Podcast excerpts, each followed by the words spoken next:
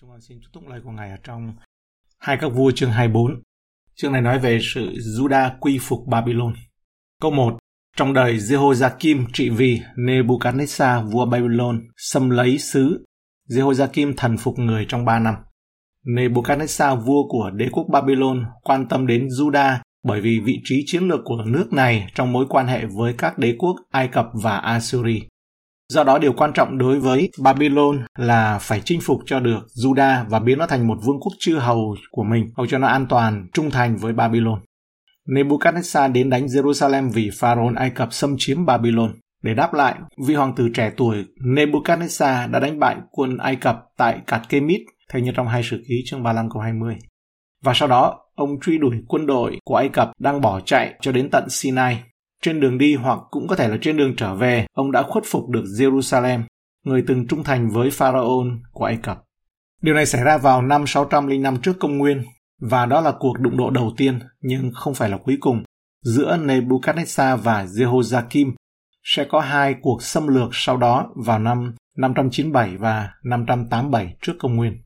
Cuộc tấn công cụ thể này được ghi lại trong biên niên sử Babylon, có một bộ sưu tập gồm các bảng được phát hiện sớm nhất là vào năm 1887, được lưu giữ tại Bảo tàng Anh.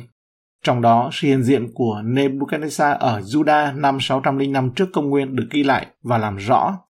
Khi biên niên sử Babylon cuối cùng được xuất bản vào năm 1956, chúng đã cho chúng ta thông tin hàng đầu về chính trị và quân sự chi tiết về 10 năm đầu tiên dưới triều đại của Nebuchadnezzar.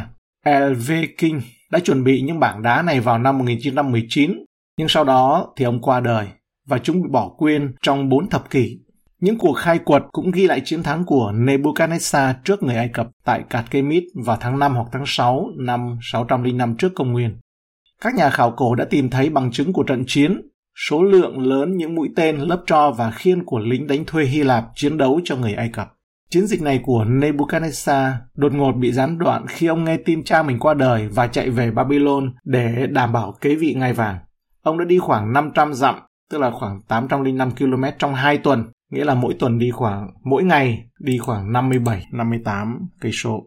Đây là một tốc độ đáng kinh ngạc đối với việc đi lại còn hạn chế vào thời đó.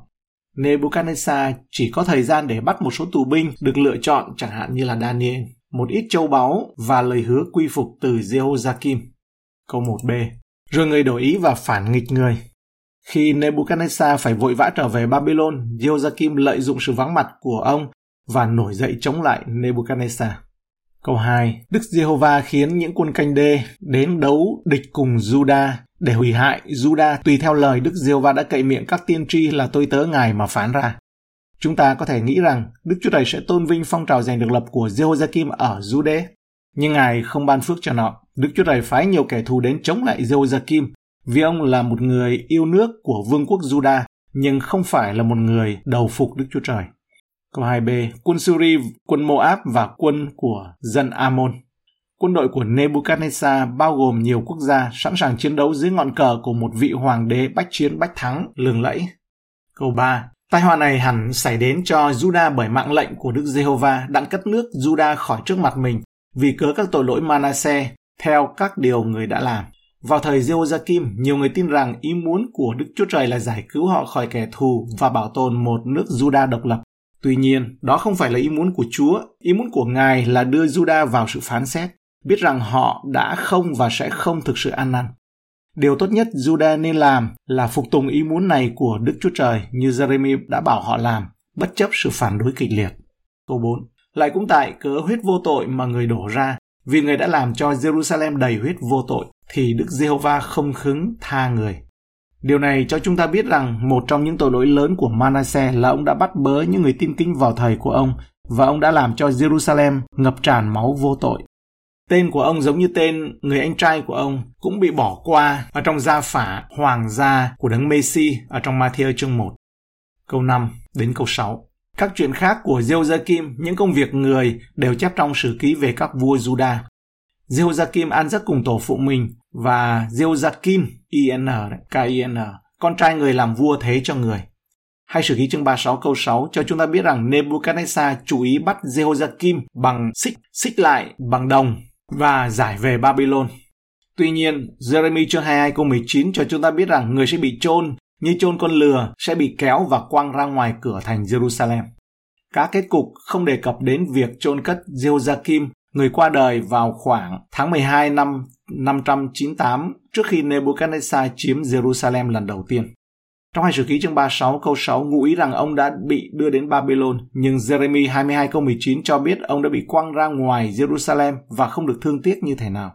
Có lẽ bởi một nhóm ủng hộ Babylon, chúng đã chôn cất Jehoiakim nhưng không theo nghi lễ mà lại theo tục như chôn một con lừa. 22 sử ký chương 36 câu 6 nói rằng Nebuchadnezzar trói vua lại bằng xiềng để đem qua Babylon. Không nói là vua bị đưa đến đó luôn.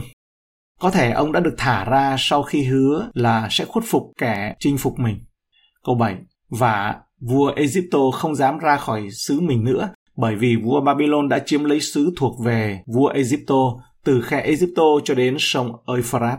Trong cuộc đấu tranh địa chính trị giữa Ai Cập và Babylon, Nebuchadnezzar đã đánh bại Ai Cập, sau đó họ là cường quốc thống trị ở khu vực đó của thế giới.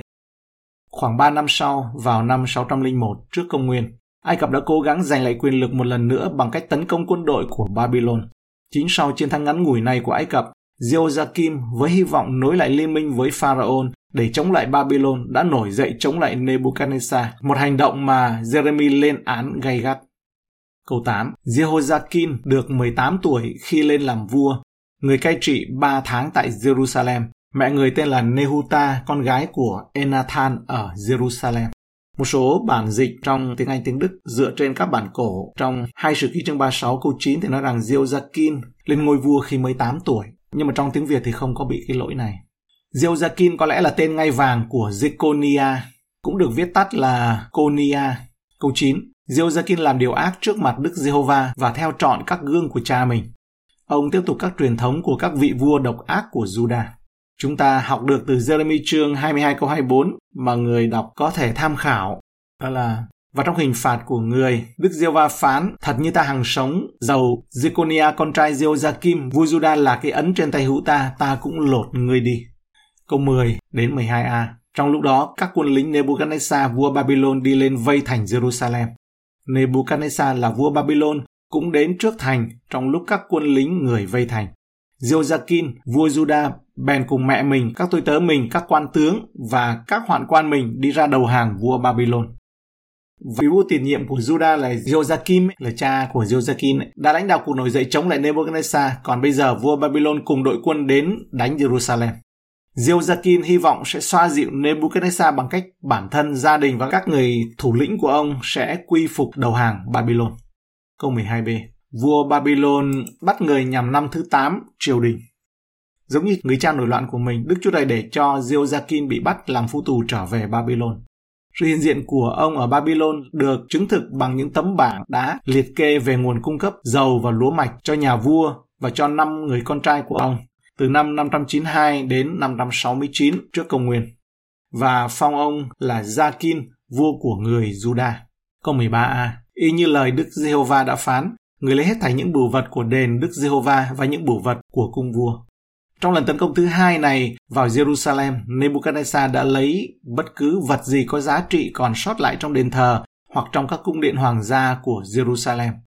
Sự sụp đổ của Jerusalem không xảy ra trong một trận đại hồng thủy, nó xảy ra trong các giai đoạn, trong từng giai đoạn. Nebuchadnezzar ban đầu chinh phục thành phố vào khoảng năm 605 trước công nguyên.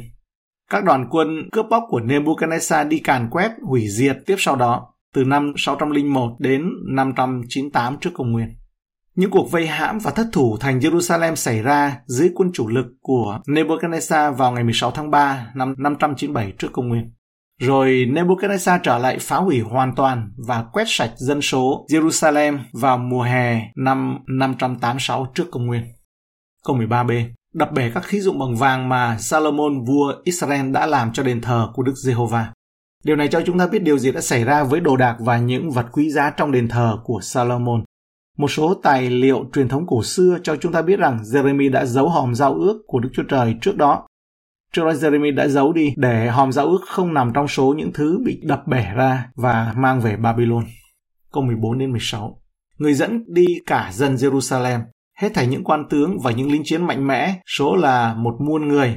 lại cũng bắt hết thảy các thợ mộc và thợ rèn, chỉ còn lại những thường dân của xứ. Vậy người đem Jehoiakim đến Babylon, lại bắt đem đến Babylon Thái hậu, Hoàng hậu, các hoạn quan, những người sang trọng của xứ, luôn với những người chiến sĩ, số là 7.000 người, các thợ mộc và thợ rèn, số là 1.000 người, cả thầy đều là người mạnh dạn, có tài chiến trận.